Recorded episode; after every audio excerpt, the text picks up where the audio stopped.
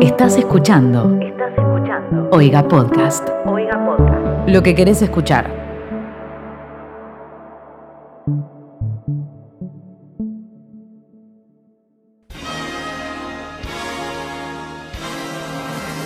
Buenos días, buenas tardes, buenas noches. Bienvenidos a un nuevo episodio de este podcast llamado Smoda, seguro me olvido de alguien. Un podcast sobre series y sobre películas, en realidad sobre entregas de premios, pero bueno, entregas de premios no va a haber por un rato seguro porque seguimos en cuarentena por el COVID. Eh, mi nombre es Toba Traglia y estoy acompañado, como siempre, por Saint Miley, Hello. Fera Risa, Olis. Danusa, desde España. Hola, ¿qué tal? y con un invitado especial para tratar eh, lo que vamos a sobre lo que vamos a hablar hoy, el señor Bomba Mastro. ¿Cómo estás, Bombi? Hola, ¿todo bien? ¿Todo tranquilo? Soy el gallo Claudio en, en Space Le Jam. agarró, le agarró la, la COVID, le agarró. Sí. Sí, sí. La COVID escénica. El COVID. Bien, hablando de- del COVID, ¿de qué vamos a hablar en este maravilloso episodio de Smoda? Tenemos una temática en particular hoy, no solamente vamos a recomendar cosas que vimos o cosas que estuvimos viendo. Vamos a hablar de una serie en particular. Ah, dilo tuyo fuera risa. Que la diga Fermín. Hoy vamos a hablar sobre el último baile. Qué horrible que es en español el nombre, ¿no? Es muy feo, es muy feo. Ah, Para mí sé está es buenísimo. Es que en inglés, es que en inglés es muy lindo. Pero ¿por qué no, Sí, ¿por qué no sería el la última danza, por ejemplo, en español? La. No, la última danza es peor. ¿Por qué no, Tobías? ¿Qué, qué querés? ¿Traducir películas para las productoras La vos? ¿Ese es tu, tu laburo que traducís así? Sí, la, la última coreo. Eh, hay un tema de Gauchito Gil que se llama El último baile. Y aparentemente, como nos, nos vamos enterando a lo largo del documental, esta serie documental de Netflix que tiene 10 episodios, es un término que en su momento se usó un montón. Yo era algo que no había escuchado nunca.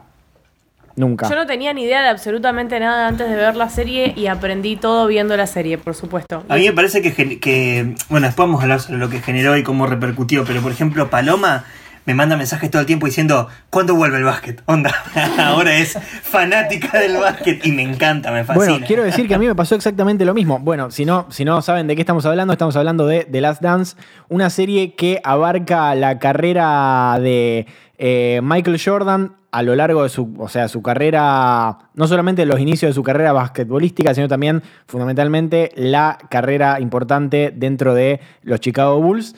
eh, con Michael Jordan como protagonista principal, pero con un montón de personajes secundarios muy, muy importantes. Lo tenemos a Scottie Pippen y a Dennis Rodman. Eh, también, y bueno, un montón de otros personajes que hay que vamos conociendo, tal vez las personas que no somos tan afines al básquet, vamos conociendo a lo largo de los episodios. Lo que está buenísimo justamente es que te genera eso mismo que vos decís, Fer, de que yo ahora realmente tengo ganas de, prestarle atención a la NBA. O sea, tal vez ponga un partido y me aburra, eh, pero, o lo deje de fondo, pero es como que es algo que tengo ganas de empezar a, a seguir. Y eso obviamente me parece que es una ilusión generada a, a través de cómo está contada la historia, ¿no? Te, te lo cuentan tan, de una manera tan épica todo, que vos decís, la puta madre, ¿será así realmente todo lo de la NBA? Yo creo que más allá del juego, lo que me gustó mucho aprender y ver de la NBA es todo el humo que hay alrededor. Tipo, me encanta el teatro, eh, todo el espectáculo que hay alrededor de la NBA me parece fascinante. Y creo que si empiezo a consumir básquet después de esto es solamente por el espectáculo. Obvio, es que la- si vos charlas con alguna persona que sabe de básquet, te va a decir, el, el verdadero básquet de alto nivel competitivo es el básquet europeo.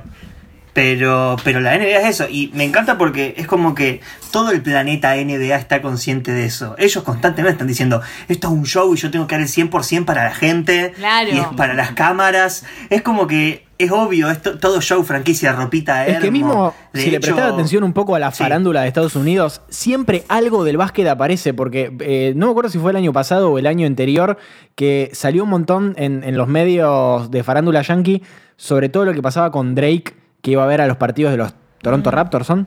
Sí. Eh, sí. Y que estaba ahí al, al costado de la cancha como, eh, como espectador VIP, pero bardeándose con, con Curry o cosas por el estilo. Eh, entonces tiene un, un gran nivel de, de- de puterío, si uno quiere decirle Sí, así. encima los, bas- los basquet- basquetbolistas, no sé hablar, eh, están siempre tipo saliendo con, con estrellas, con gente famosa Claro. y juntándose con gente de, de la farándula, entonces terminan siendo parte de la farándula. Yo nunca tuve ningún acercamiento con el básquet, jamás. Y todos los nombres que escuchaba que me, me- me resultaban conocidos, creo que los sé por las películas, por las series, por bueno, sacando Space Jam, que es otra cosa, ¿no? Los demás, Magic Johnson, ponele, eh, o los más contemporáneos, como Kobe, Claro. eh, como que, no sé, son nombres que, que escuché en algún lado, nunca les había prestado atención. Sí me trajo muchos recuerdos ver todo esto de los Bulls, porque yo en esa época, en, en el auge de los Bulls, nos juntábamos muchos con los hijos de, de, la, de una prima de mi, de mi mamá que eran más grandes y eran muy fanáticos, muy fanáticos de Jordan y muy fanáticos de los Bulls. Y me acuerdo de estar en su habitación y ver los póster, ponele, y ver imágenes que me hacían acordar eso, muy noventas todo, hermoso. Eh, como que me trajo esos recuerdos como pre, post, pre y post Space Jam. O sea, es lo, Es es que- lo único que me puede marcar de esto. O sea, Vos cuando eras chica vivías en Illinois. no. Illinois. es que me Mis parece primos, que es, mis eh, primos eran de, o sea, vivían en Mataderos, que también está Nueva Chicago. Mata- en, en Mataderos. Mataderos. Eh, y también estaba en Chicago. Mataderos pero no me- Chicago. Pero no eran de Chicago, creo que eran de Racing, no sé, no los vi nunca más. Pero. eh, eh, me acuerdo de ese toro rojo en esa habitación hasta que creo que me da un poco de miedo. Y. Nada, eso es todo lo que quería aportar de mi infancia. Es que, es que es, es, a ver, es como, eh, lo, lo tratan en el documental. Michael Jordan como que genera una figura pública que nadie en el, en el básquet había generado, digamos, como que logra una conexión con, con toda la gente, ya sea por la marca de ropa, por lo que sea, por lo que vos quieras decir. Por ejemplo, mira, o sea, yo tengo esto, Fer está mostrando. Sí. tengo una camiseta de los Wizards, quiero que, que miren el tamaño, o sea, está bien que yo no soy, no soy parámetro de Sí. nada. Eso es un corpiño. Yo tenía, Qué lindo yo el top deportivo tenía- que te compraste, Fer. Un crop top. Lo compré en una feria americana. No, pero yo tengo esta camiseta desde que tengo 6 años y, o sea, y yo iba a básquet y tiraba con la, la pelota desde abajo, o sea, ni siquiera tiraba como se tira. Y siempre fui un queso, pero siempre era como Michael Jordan, ¿me entendés? Y en mi puta vida había visto un partido de Michael Jordan, había visto Space Jam, Claro. pero yo estaba enamorado. ¿Me entendés? Yo estaba Justamente enamorado y una de las cosas que te muestra la serie es que Michael Jordan pasó a ser algo así como, eh, como lo que es Coca-Cola o como que es lo que es McDonald's. Uno, uno aprende intrínsecamente lo que es McDonald's o lo que es Coca-Cola, nadie te explica lo que es. Y uno, ah, uno sabe quién es Michael Jordan, nadie te tiene que explicar que fue uno de los mejores jugadores de la historia del básquet. Uno conoce Ah, el sí. nombre o vio algo o tiene una alguien tiene una zapatilla Jordan o una remera o una gorra de los Chicago Bulls. Es como que el tipo se convirtió en una marca. Y bueno, también, también un poco la serie te muestra lo que significó para él, ¿no? Ser esa cara pública constantemente y tener eh, un micrófono en el culo y una cámara en la frente todo el tiempo. Eh, Por favor. No tenía paz. no tenía, no tenía paz. Y bueno, respecto a lo que decía Fer de, de la infancia, o sea, esta es una serie que me hubiese gustado mucho ver en mi casa con mi familia, porque mi familia se vive muy fuerte el básquet, todos aman el básquet, mis dos hermanos más chicos juegan, mi viejo jugó toda la vida al básquet, incluso ahora sí, eh, ahora cada tanto también juega partidos de, de veteranos. Y, mm, y la deben haber visto abrazados llorando entre todos porque siguen la NBA, siguen la Liga Nacional, van a ver partidos de. O sea, mi viejo se fue con mi hermano a Salta a ver un partido de la Liga Nacio- Nacional. O sea, les gusta el básquet en serio.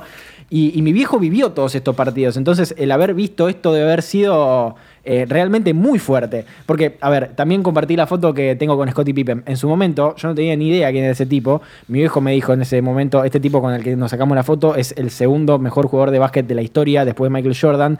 Eh, y en ese momento, yo te juro, no tenía idea. Y mi viejo estaba casi llorando. Y vos dijiste, pero papá, what about Chapu no, Nocioni? ni, eso.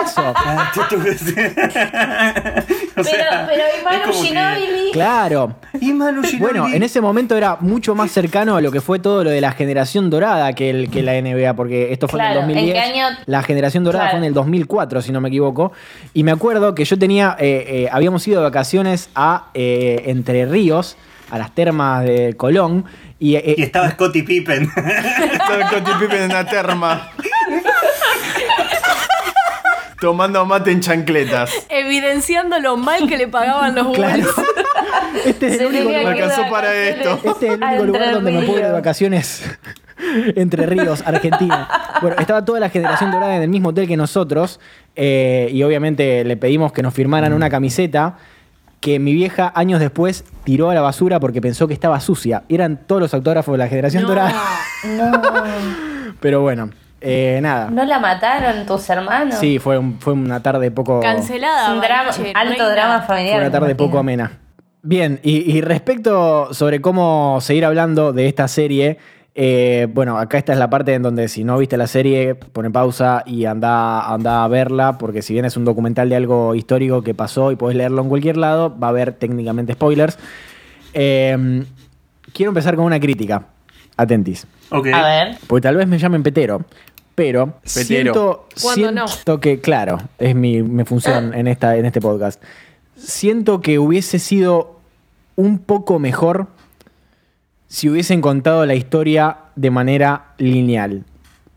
Excepto, excepto el principio, donde, o sea, el principio de, de- de la serie que te cuentan. Te cuentan que le, le dice que este Kraus, que uno aprende a odiar a los 20 minutos de, de serie, eh, le dice que no le va a renovar el contrato al entrenador y Michael dice, si no le renueva el contrato a Phil Jackson, yo no juego más. Así empieza la serie. Estaría, hubiese estado bueno que a partir de ese momento hubiesen contado las cosas eh, de manera lineal, no yendo y viniendo.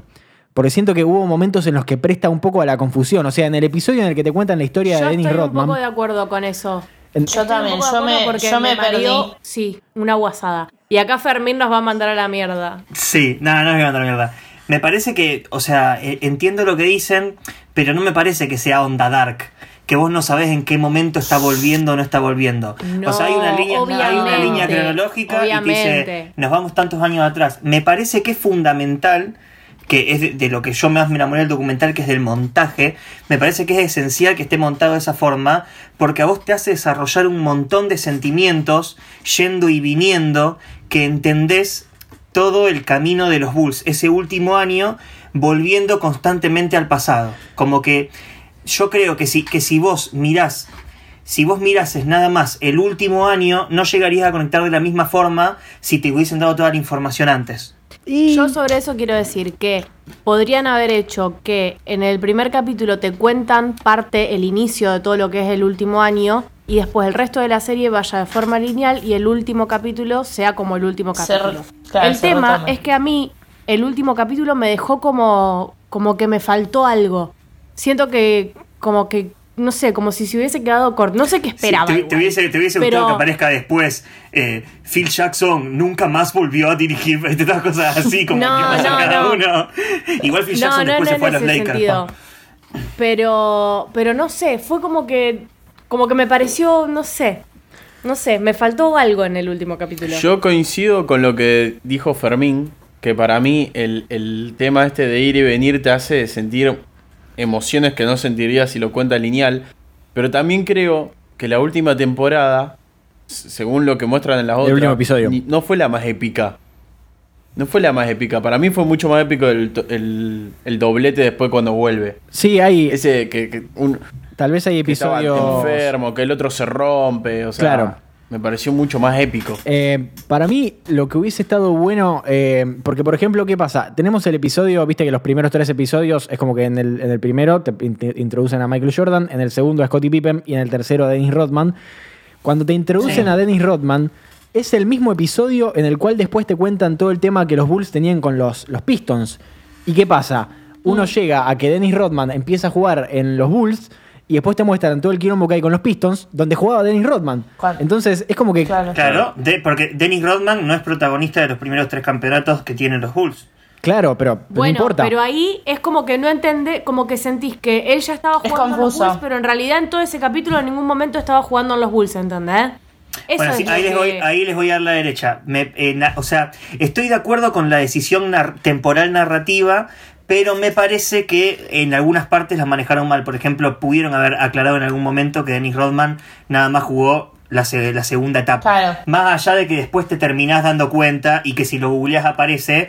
Hay gente que con todo el derecho del mundo no le dan ganas de estar googleando cada dos minutos un personaje que aparece. No, igual eso yo lo entendí rápido en la serie. Para mí es Sí, yo entendible, pero podrían haber hecho el mismo capítulo de Dennis Rodman más adelante cuando ya Sí. estaban en el segundo tricampeonato. Sí. A mí se me, se me mezcló los últimos, o sea, cuando eran muy cerca las fechas, tipo el que trataba Claro. el 97 y el Tal 98, cual. ese era muy confuso. El que te trataba el principio y el, y el final, no. Me parece que el problema es como cuando los, lo- las fechas se, se En acercan. ese aspecto siento que la serie está hecha y, y con razón, está muy bien porque la produce la NBA, la produce ESPN, está muy bien que sea así eh, dentro de todo, eh, pero para la persona que no viene de ver la NBA o que no conoce eh, tanto, no sigue el deporte tanto, tal vez pueda llegar a ser confuso, o sea, para nosotros pueda llegar a ser confuso en el, en el sentido de que hay años muy cercanos, eh, hay muchísima información junta. Las, temp- las temporadas las temporadas son comparten años. Claro. O sea, es temporada Claro. 97-98, ¿me entendés? Es como que. Claro. Claro, en ese aspecto Claro. siento que hubiese sido más ordenado haberlo, haberlo hecho lineal y suponete cuando estás completamente manija, pum, te frenan la, la trayectoria de la historia y te cuentan el principio de la historia de Dennis Rodman cuando entra a los Bulls. Eh, Puede ser, pero bueno, sí. no sé, a ver, a- me parece igual que es un laburo de edición y de montaje increíble el de este documental, o sea, es espectacular. Eh, es Sí. increíble. La cantidad de recopilación de material, o sea, yo le explicaba a Paloma, le digo, Paloma, miró un video de, qué sé yo, de un partido de fútbol de hace 10 años y se, y se ven píxeles moviéndose. O sea, es como que... No, la calidad es el último, el excelente. último El último capítulo lo vimos juntos, o sea, dijimos, bueno, ponemos play 3, 2, 1, ya. ¿Me entendés? Y era como cada- a, nos- a los dos que nos gusta un montón la fotografía y todo, y que se ve la, la foto que después vamos a hablar y todo del último partido. Es como que vos decís, no puede ser que haya cámaras a nivel del piso que filmen esa calidad de material. No, y aparte, Es Sí, es. excelente. no solamente la calidad... Fascinante. En esa las época. fotos, ¿Qué decías, Miley? No, no, las fotos no se pueden creer. Ah, las fotos. No solamente la calidad de, de la imagen y la, la calidad de la cámara, sino también el nivel de, de- de genialidad de los camarógrafos que saben exactamente en qué momento el zoom, el enfoque, el encuadre de- del jugador Eso durante te el partido. Y, y en los últimos, de- me parece que es este último, no me acuerdo si es uno de los últimos partidos, que lo está enfocando Jordan y de fondo se ve Eso, el, el, el, el el tiempo. ¿Cuánto queda? Que quedan 45 milésimas de segundo, una cosa Esa así. es- ese Es plano es precioso. Y eso No solo eso, Es sino porque, o sea, porque o- o- obvi- va- a ver, obviemos esta, esta maravillosidad que, que tienen de lo que hicieron ustedes y de la fotografía real del momento que tienen los camarógrafos y todo. No- me parece que no solo técnicamente son buenos, sino que humanamente, porque ellos entendieron de que durante todo ese año iban a tener acceso a todo lo de los Bulls. Y por ejemplo, cuando Dennis Rodman eh, lo traen de vuelta y que él se esconde y se tiene que escapar de los camarógrafos, el camarógrafo, en vez de seguirlo, cuando sale a las escaleras, frena y deja pasar a todos los camarógrafos. Entonces, Es vale mucho más, como relato, vale mucho más eso de que el tipo lo haya seguido con la cámara y haya llegado primero que los otros y tener la misma noticia y la misma imagen. Mm, y obvio. que, eh, lógicamente, es- eso viene todo detrás con un privilegio que tenían ellos de poder acceder a todo. Pero, pero me A mí- parece increíble. Por un lado me parece genial la cantidad de material que hay, porque realmente era lo que les decía antes, no tenía paz ese hombre. O sea, realmente, pero al mismo tiempo me pareció un poco mucho. O sea, que lo estén filmando cuando está tirado llorando porque se le muere el padre es... Eso me pareció una es- banda. Me pareció un montón y era todo el tiempo eso. O sea, solamente nos muestran esto, pero debe haber sido así todo el tiempo. No tener un minuto de, de- de privacidad, por lo menos cuando está eh, dentro de, de, lo que tenga que hacer con los Bulls, entrenando o, jugando. No, no, no, completamente. Pero bueno, eh, siento que hubiese sido un poquito mejor así. Igualmente, eh, es ver esto me hizo pensar lo O sea, capaz que lo que digo es una animalada, pero me dio la sensación de que hacer un documental debe ser muchísimo más difícil que hacer una película. Montar un documental debe haber sido una locura. Aparte, eh, el, el- el nivel de archivo, la cantidad de cosas que tenían, cómo. eh, hacían coincidir las tapas de los diarios también con eh, los reportes periodísticos de la televisión, que eso eran. Eh, eso es archivo de, de- de noticiero de Estados Unidos, o sea, es sentarse a ver noticiero de- de- del partido de ese día, de la noche del partido, de la noche siguiente del partido. Nada, un laburo, en ese aspecto es un laburo increíble. Siento que narrativamente pudo haber sido un poco más lineal y así hubiese sido un poco más eh, llevadero, porque la épica a la historia no le falta. O sea, ya la épica, la historia te la cuentan y es épica. Y como la cuentan así, tiene un montón de épica. Si lo hubiesen contado lineal, no iba a perder eso. Eh, probablemente hubiesen sabido contarla de una manera en que hubiese sido increíble. Eh, pero bueno, o sea, la serie ya está hecha y no dejó de, de volverme loco. Y vuelvo a insistir, tengo ganas de verla. No solamente me dio ganas de seguir la NBA, me dio ganas de jugar al básquet. Tipo, pensar, eh, me puse a pensar en la idea de, no sé, tipo canchitas de cinco que te alquilen, pero para jugar al básquet. Es que vos sabés que acá a dos cuadras en lo que es la, la Plaza del Che, la Plaza de Mitre y Tucumán en Rosario, eh, hay como una, como una jaula eh, en donde es como un polideportivo que hay. hacen hasta polo en bicicleta para que vos tengas una idea. Se alquila, se alquila Sí. como por turnos y el tiempo que está libre vos la podés usar, es municipal, es de uso público. Ahora, ¿qué pasa? Había unos aros de básquet que estaban buenísimos y, y ahora los sacaron. No sé si los sacaron, se los robaron, pero hace como un año que no están. Y es como que yo fui una sola vez. Soy muy malo, demasiado malo. Ah, ¿Viste? Porque vos ves la serie y es como que vos decís, me encantaría, sí, me meto y tiro y pum. Y te- es, no solo que uno No. es muy malo, sino que, sino que es Encima muy ya con- triste. de por sí, con lo que pesa la pelota. Pero es muy triste que te vean. Porque, o que vos analices, vos decís, Claro. salté y tiré, y vos te fijás en tus piecitos, o te fijás cómo picás la pelota, y te pones a- en tu mente a pensar cómo te ves, y vos decís, no, Soy un ¿por paquete. qué? Porque A mí me parece Y bueno. demencial el deporte, el básquet. O sea, viendo, capaz que porque lo que vimos era como realmente los mejores equipos de, de- de la NBA, pero había cosas que me parecían que eran físicamente imposibles. De saltos, de tiros, de... Realmente era como... Sí. A mí lo que me hizo extrañar mucho verla, me hizo extrañar jugar al handball. Tipo, Same. extrañé, porque yo hice volei casi toda mi adolescencia y extrañé jugar deporte en equipo. Tipo, me hizo extrañar la sensación de salir a, jugar torneos afuera con mis amigas. El de compartir, de la... De la Claro. Pero me hizo extrañar el handball en el sentido que extrañé, tipo, jugar un deporte de contacto e ir, tipo, salir a jugar y recagarte a trompadas con todo el mundo porque así es como se juega. Dejándolo Tipo, todo. Me hizo re extrañar eso. Aparte, aparte te muestra la manera en la que entrenan y, y el tamaño que van alcanzando ellos y cuando él te dice decidí poner músculo encima y ves que crece muchísimo y te pones a ver, aparte en el momento con Sí. Kate nos pusimos a buscar cuánto medía cada uno para tener un poco de proporción, porque viste que está el, el jugador este rubio que te cuentan la historia de que al padre lo mataron Sí. Y que parece Sí, el más petizo de todos y mide 1.91. Sí, sí, Entonces sí, sí. e- es una cosa increíble. Es más, ahora vos te pones a ver. En un momento nombran a un jugador que no, creo que no juega en los Bulls, que creo que dice mide 2 metros Sí, lo 25. buscamos, con- lo buscamos también porque ¿Cómo haces? Por ¿Cómo favor. haces para moverte con esas dimensiones?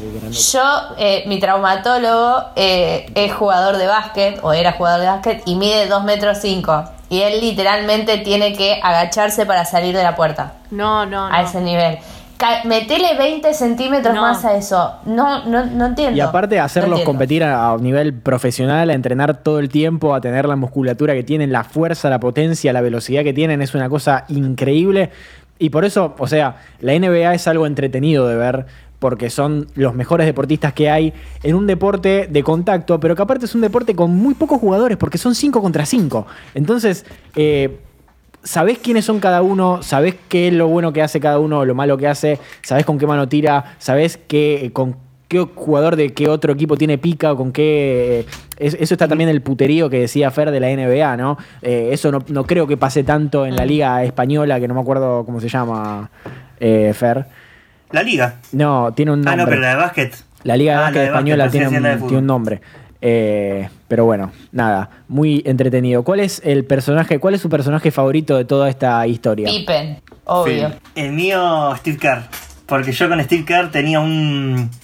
eh, yo, yo voy a decir algo muy lame. Euroliga se y- llama la Liga de Euroliga. Básquet de Europa. Voy a decir algo muy lame y algo muy patético. Yo soy. Yo siempre que seguí el básquet y la NBA, seguía LeBron James, ¿me entendés? Entonces vos me tenés a 2012 a mí, onda hinchando para el Miami LeBron Heat, James. onda, let's go Heat, let's go Obvio. Heat, y ahora full Lakers. Sí. Pero en los últimos años, eh, los Golden State Warriors de, de- con Curry y con Thompson y con Iguodala, con un par más, eh, ganaron, ganaron tres, sí creo que tres campeonatos, no pudieron hacerlo seguido, pero ganaron tres. Y en la final casi siempre se enfrentaron con, con los Cavaliers, que era el equipo de LeBron en ese momento, y el director de los Golden State Warriors, el coach, es Steve Kerr. Claro. Y es como que yo lo veía y era como, maldito ru- enano rubio, lo odiaba y lo detestaba. y ahora como que le, le- le- le agarré muchísimo más respeto. Lo querés, sí, Le lo pasás a querer, le pasás a tener aprecio. Aparte, sí, sí. el único que se levanta contra él. La Liga Endesa se llama la Liga de Básquet Española. Endesa. Eso no me salía. Eh, a mí me vuelve loco todo lo que tiene que ver con Dennis Rodman. Me encanta. Es un, es un personaje hermoso. Me encanta él. Es un, es un gran hombre, claro. Él, él como personaje Porque aparte- es genial. Y el desarrollo, y cómo desarrolla Mal. su personaje. Porque Sí, él es que- un personaje a la Y larga. que todos lo puedan entender y sobrellevar me parece hermoso. Mis personajes Sí, favoritos son excelente. el dueño de los Bulls, tipo, Ah, un qué persona que tiene cero pulgas, no y le aparte, importa nada. cuánta plata, porque es el dueño de los Bulls y el dueño del equipo de, de- de béisbol también. Y Phil Jackson, tipo, Phil Jack. Ay, Phil Jackson, para mí quiero llegar a su nivel de espiritualidad y poder vivir mi vida Sí, con esa hermoso. mental. Si en un momento tengo, tengo hijos y te los tengo que llevar a un, ¿cómo se llama? A un pediatra, yo quiero que el pediatra tenga las vibes que tiene Phil Jackson. Es como Sí, que es la, es la re. única persona que me dejaría Re. tranquilo. Tiene muchas vibes de buen pediatra. Re vibes de pediatra mal. piola. Sí, totalmente. Sí, De buen pediatra.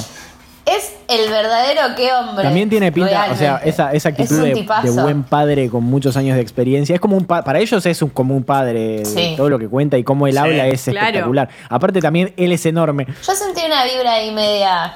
¿Media con gay? Michael. ¿Media qué? Sí. A mí, a mí- no sé si gay, pero como amor. ¿Entre quién? Amor. Sí, para- No, para mí él, Digámosle. él le tenía No mucho tan fraternal. respeto. Sí, o sea, Para mí era más una relación de, de respeto y de que, de que entiende que no podría laburar con otra persona. A mí me, me- No, es hermosa, la, premium. es hermosa la relación que tienen ellos dos como, como entrenador y jugador y como Es que me parece que me parece Es que, una persona una persona que, que tiene como un, un rol de líder como lo tuvo Phil Jackson que, que tuvo que unir a todas estas personalidades diferentes que tenés un la- el mejor jugador de No sé si era líder. no, no, no, pero, te quiero decir, te el quiero mejor decir, moderador. vos- vos te- pero vos tenés que unir toda esa cantidad de gente. O sea, el, el líder en sí era, era Michael, ¿no? Pero te quiero decir, pero alguien tiene que llevar a toda esa gente. mal, era un... Porque vos tenés al mejor, al tenés al mejor jugador del mundo y a la persona que más cotiza en- por segundos en pantalla con, con cualquier tipo de sponsor, tenés a Dennis Rodman que se va a Las Vegas a pelear con Hulk Hogan. Y digamos, tenés, te- tenés a, uno de los mejores jugadores de la liga que a- asimismo es uno de los que peor le pagan. Entonces tenés todo eso. Y me parece que habla re bien de él. Además, ponete a Eh, pensar para también mí, que, por claro, ejemplo. no, no es un, no es un líder, sino mal, es, es un tipo un guía. pastor. Phil Jackson. Re. Sí, y, es, re- y es, el- es realmente un pastor.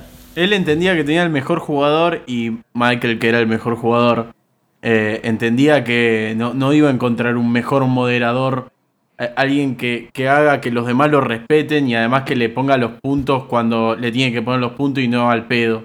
Porque no te va a dejar Sí. otro entrenador cagarlo a trompada a un compañero en medio de un entrenamiento. Claro, estaba, estaba sacado, en ese momento estaba sacado, pero bueno, e- ese era el rol fundamental de, de Phil Jackson, la única persona que podía controlar a todos esos Sí. animales, porque aparte, eh, imagínate, Michael Jordan debía sentirse Dios.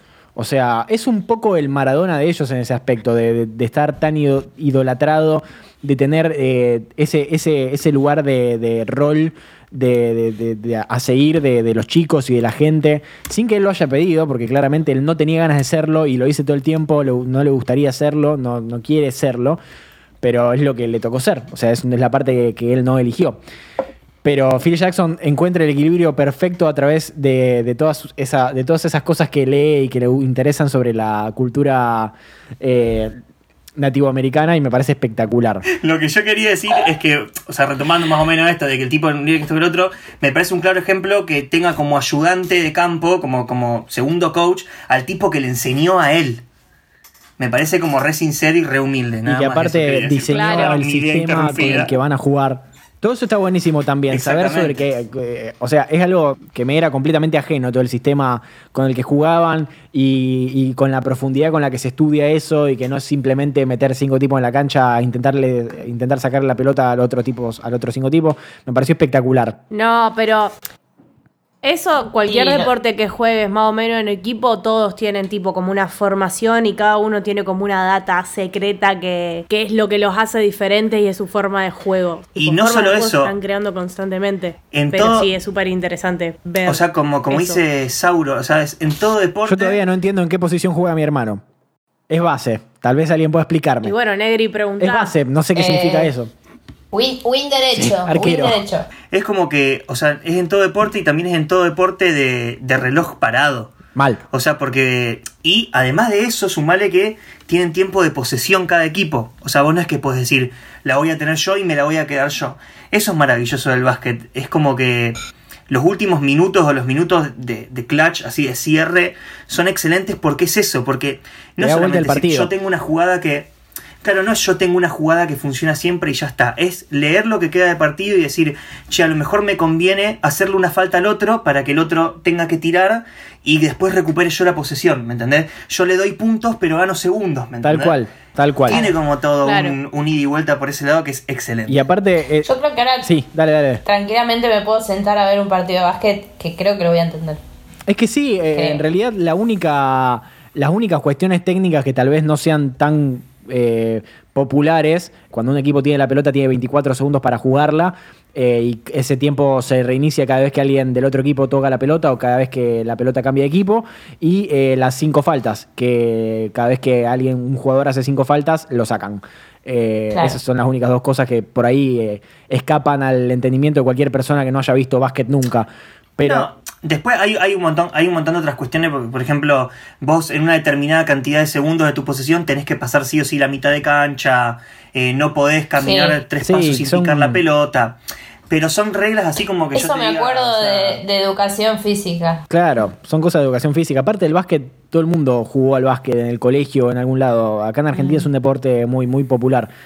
Eh, pero es, es tal cual como decís vos, Fer. O sea, los cinco últimos segundos de un partido son igual de importantes o más importantes que eh, cualquier otro segundos del último cuarto. O sea, puede cambiar la bocha en cualquier momento y es algo, es uno de los motivos por lo cual nunca voy a ver a mi hermano porque te pones muy nervioso. Mi viejo se pone muy nervioso, lo echan siempre, se pone a putearse con los referees. Es, es muy, muy, muy di- difícil cuando realmente te involucras. Imagínate acá que Claro. estás viendo un partido que se jugó hace 20 años y te estás mordiendo las uñas porque no sabes si la van a meter o no. Y ya sabés que pasó eso, o sea, ya, ya, ya sabés que. o no. Yo no sabía, pero bueno, o sea, te pones realmente bueno, nervioso. Es a lo que me, a lo que me lleva. Ahora lo sabes. Yo sabía y no lo busqué a propósito. Claro, Quería tal cual. Tal cual. Quiero que abramos un debate para cerrar, si quieren, que es algo que se debate Sí. dentro de la serie, y es si es necesario que, que la gente dentro de los deportes y así famosas tenga que tener opiniones sobre todo y las tenga que estar diciendo constantemente. Y eh, eh, en realidad. Buen eso- cameo, de, buen cameo de Obama, podemos decir. Mal. Ya que estamos. Buen cameo de Hermoso Obama. cameo de Obama, Obama. y quién más. Habla? Ah, y Carmen Electra también, un, un, un gran personaje. Carmen Electra, qué mujer. Está igual, boluda. Qué mujer. Ma- bueno, no. Sí, igual. Yo me recordaba de eso, de Madonna y Rodman. Tipo, tengo algún recuerdo de haberlo visto, no sé, en algún lado. Yo también, tipo de, de ¿De esa verlo, pareja? que haya aparecido en algún video. Amo que Madonna lo haya empoderado. Sí, sí, sí. Eso me ella lo, lo- ella lo transformó. ¿Saben? Igual Dennis Rodman tiene un par de denuncias bajo la manga que bueno, que es de esperar también, con el, está con el perfil Hasta de hace un par de años lo estuvieron metiendo preso sí. por manejar Under the Influence. ¿Y saben de quién es muy, muy, muy amigo Dennis Rodman? Trump, segurísimo, no sé, pero me arriesgo. No, peor, peor, peor. ¿Qué personaje se te ocurre peor que Trump? Eh, Peor que Trump. Peor que Bolsonaro. No, peor. Peor. Bolsonaro. Eh, Eh, dejá de pensar. Yankee. No, no es Yankee.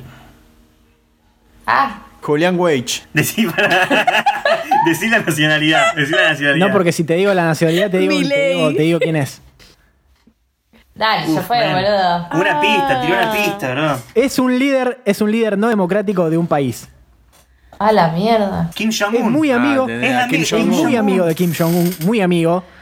Tipo, ¿Cómo? es- él durante mucho tiempo fue el único contacto, el único vínculo real que hubo entre Estados Unidos y Norcorea, era él, porque era muy amigo No de Kim. Jong-un. Hay videos de él con Kim Jong-un, tipo viendo partidos y cagándose de risa.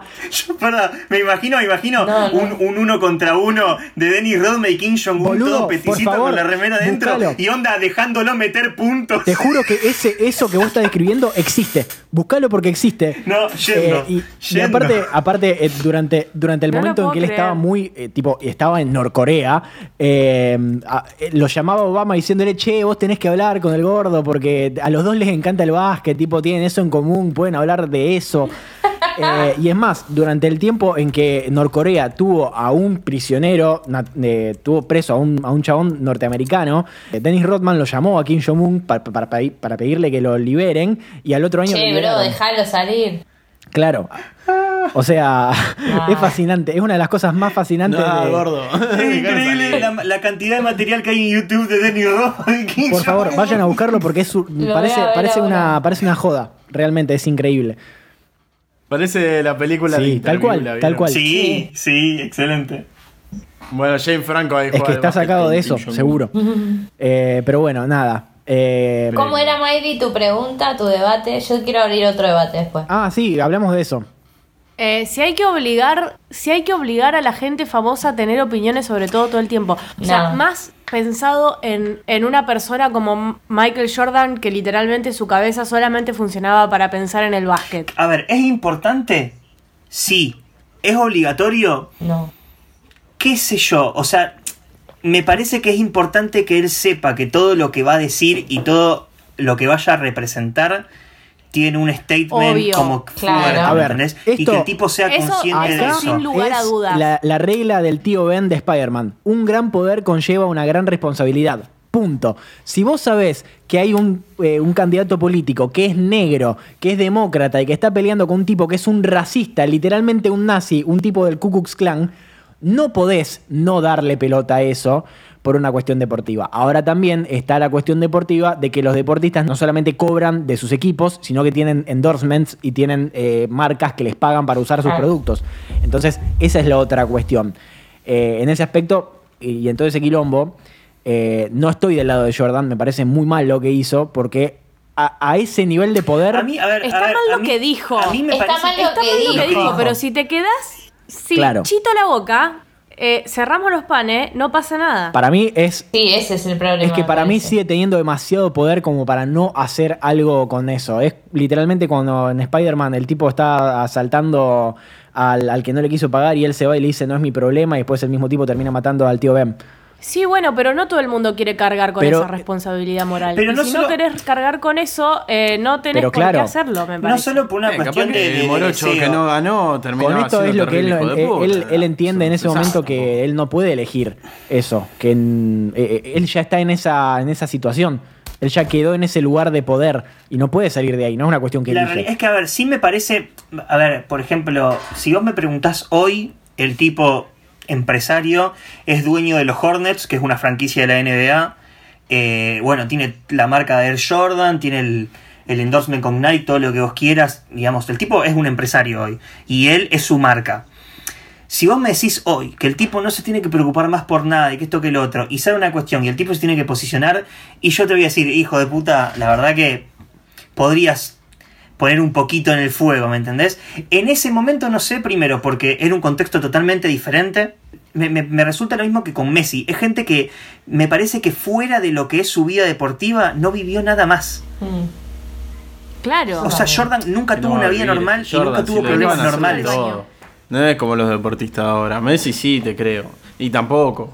Debe, vender- debe vivir un montón de cosas, pero... en algún no documental nos enteramos. enteraremos, pero bueno. Dentro de 20 años, Sa- probablemente. ¿Sabes lo que pasa? Es que es como que también esto yo lo charlaba con Paloma. Es como que es tristísimo porque en todo el, todo el, el material que vos ves, sea de, de- del 98, sea antes, el tipo estaba siempre rodeado de gente y que siempre le festejaba cualquier cosa que hacía. Entonces él debe tener muy pocas relaciones y conexiones con la vida real y, e- y digamos, comportamientos reales de la gente Es que, lo que rodea. eso fue lo que él dice, es, Es- lo es que él dice cuando va a jugar al béisbol, que es donde ahí lo empiezan a tratar como un ser humano y no como un astro, eh, porque ahí bajó a la realidad. Eh, igual me parece una de las movidas más estúpidas de la Tierra, o sea, no- realmente no puedo creer que haya hecho eso, pero bueno. Están era hinchado las pelotas, boludo. Lo estaban, lo estaban pinchando Sí, de pero- todos lados. El otro día vi Space Jam, que Space Jam empieza cuando él Sí. está jugando al béisbol, antes de que vuelva en el, en el 95 o en el 96, y que el, el- que está atrás, que agarra la pelota, eh, eh, cuando él no batea, que es del, equipo contrario, le dice, ahora va a tirar una bola curva, y dice, no la bates. y es como que en un momento Jordan se cansa y como que la batea igual, ¿me entendés? Como que el tipo como que en eso también como que hace como un, entre muchas comillas, un statement de que está harto de que no lo traten como algo normal. Es que no es algo normal tampoco. Podemos decir también que Jerry Krause es una de las personas más detestables de, de- o por lo menos es la imagen que te hace que te hace dar el documental, ¿no? No, eh, sí. Eh, Es bastante desagradable. Es lo, es, lo, es lo cara de pija que tiene que ser un manager de un equipo como los Bulls. Totalmente. También hay, eh, hay gente que, que- que tampoco se explica mucho el contexto. Los Bulls, los únicos seis campeonatos que ganaron fueron esos seis campeonatos. ¿Me entendés? Entonces el tipo que estaba a cargo del management en ese momento dice, bueno, algo bien habré hecho. Entonces como que él también se le sube el poder a la cabeza. Eh, los Bulls de ahí a acá Igual nunca hay- nada. Eso, eso les iba a preguntar. hay un Nunca- momento Si había- Nunca reconstruyeron. Hay un momento del documental en el, en el cual alguien, uno de los personajes, dice que Jerry Krause es el, típi- el típico gordito petizo que nunca fue bueno en los deportes y que no puede soportar, que literalmente dicen Mm. eso, que, que no puede soportar el nivel de poder y fama y, y estrellato que alcan- alcanzaron estos tipos que él contrató, que él eh, escauteó. Así que, nada. me- Y, y la imagen que te da él es todo el tiempo eso, de que es un, un or- un tipo el pingüino que va atrás ahí siendo medio una ortiva eh, y te hace odiarlo. Pero bueno, para mí, eh, no, no, o sea, no, no tiene nada que ver que haya ensamblado un equipo que ganó seis veces seguidas, pudiendo haber sido que pudieron haber ganado siete, ocho o nueve veces más si él no hubiese sido un boludo. Probablemente. No, lo que yo les iba a preguntar es eh, todo el tema de... Me pareció súper turbio lo de la muerte del padre. Sí. Tremendo. Muy turbio me pareció. Y que les iba a preguntar qué les parece, o sea, si coinciden con la teoría de los periodistas de que fue un ajuste de cuentas o realmente fue una casualidad. No, para nada. Fue una, una casualidad también. muy, Desafortunada. muy terrible y, Muy casual. y que aparte y que aparte no, no se puede explicar cómo el padre de un astro así viaje en auto manejando él de una ciudad a la otra. Y se duerma una siesta en medio de la ruta. no tiene, no tiene, eso es lo que no tiene, eso es lo que realmente no tiene sentido de todo Pero lo que era pasó. tremendo, tremendo hippie. Pero bueno. Sí. ¿Quieren agregar algo más? No, ah, sí. eh, ¿Me pueden explicar qué le pasa a él en los ojos ahora? Billy Rubino. Es una cuestión de que es negro y, y Kate me lo explicaba, es una cuestión de que los negros con, tienen mayor cantidad de melamina, entonces se le van poniendo los ojos amarillos. Mela, Melanina, no, Melanina. melamina es la madera, melanina. Melanina. Eh, eso. Entonces se le va poniendo los ojos así, Lo pero único que, que- que quería agregar es que si, si les Tremendo. interesó y si quieren seguir eh, viendo todo esto, que vayan viendo a dónde fueron después los protagonistas de, de Last. Por ejemplo, justo se me cortó, pero escuché la bomba decir algo de Phil Jackson. Phil Jackson después se va a los Lakers y con los Lakers también gana un montón. De hecho, no sé si él llegó a tener 10 campeonatos como, como coach. Dios. Eh, no Eso sé es lo que te íbamos a preguntar, exacto, ¿qué sé había hecho 9, 10, Phil Cu- 11. Justo eso te pregunté. Claro. Eh, Una bestia. Phil Collins. sí, Phil Collins. Eh, sí, no, se fue a los Lakers. Eh, estuvo, creo que un año como que no dirigió y después se fue a los Lakers.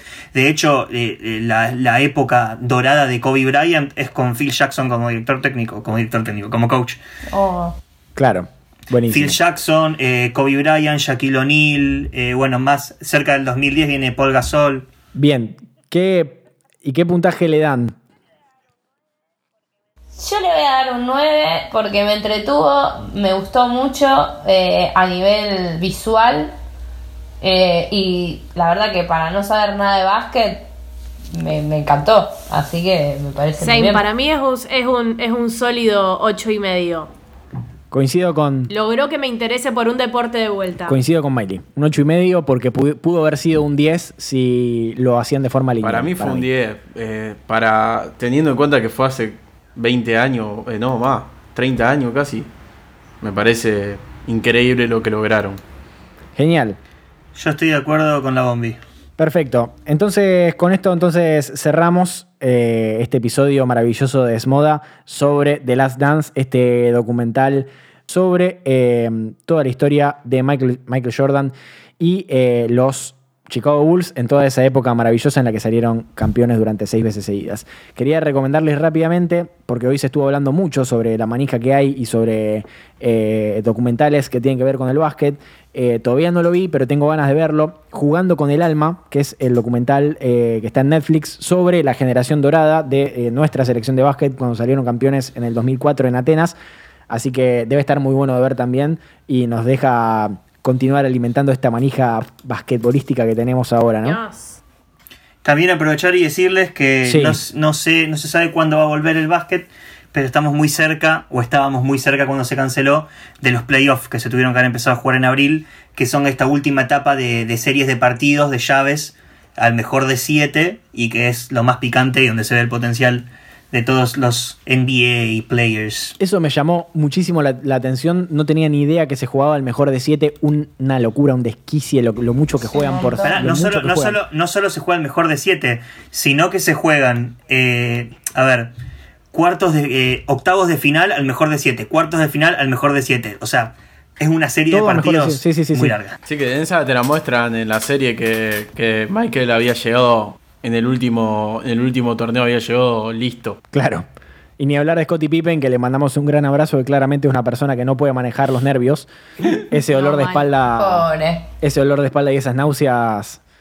Yo, No, y yo las hay- conozco. Hay uno que hay uno que se pone que se pone que se que empieza a ver borroso. Eso, por eso te digo, ese- esas náuseas, ese, ese- ese vértigo y ese dolor de, de espalda, yo lo conozco. Así que le mandamos un abrazo grande a Scottie Pippen.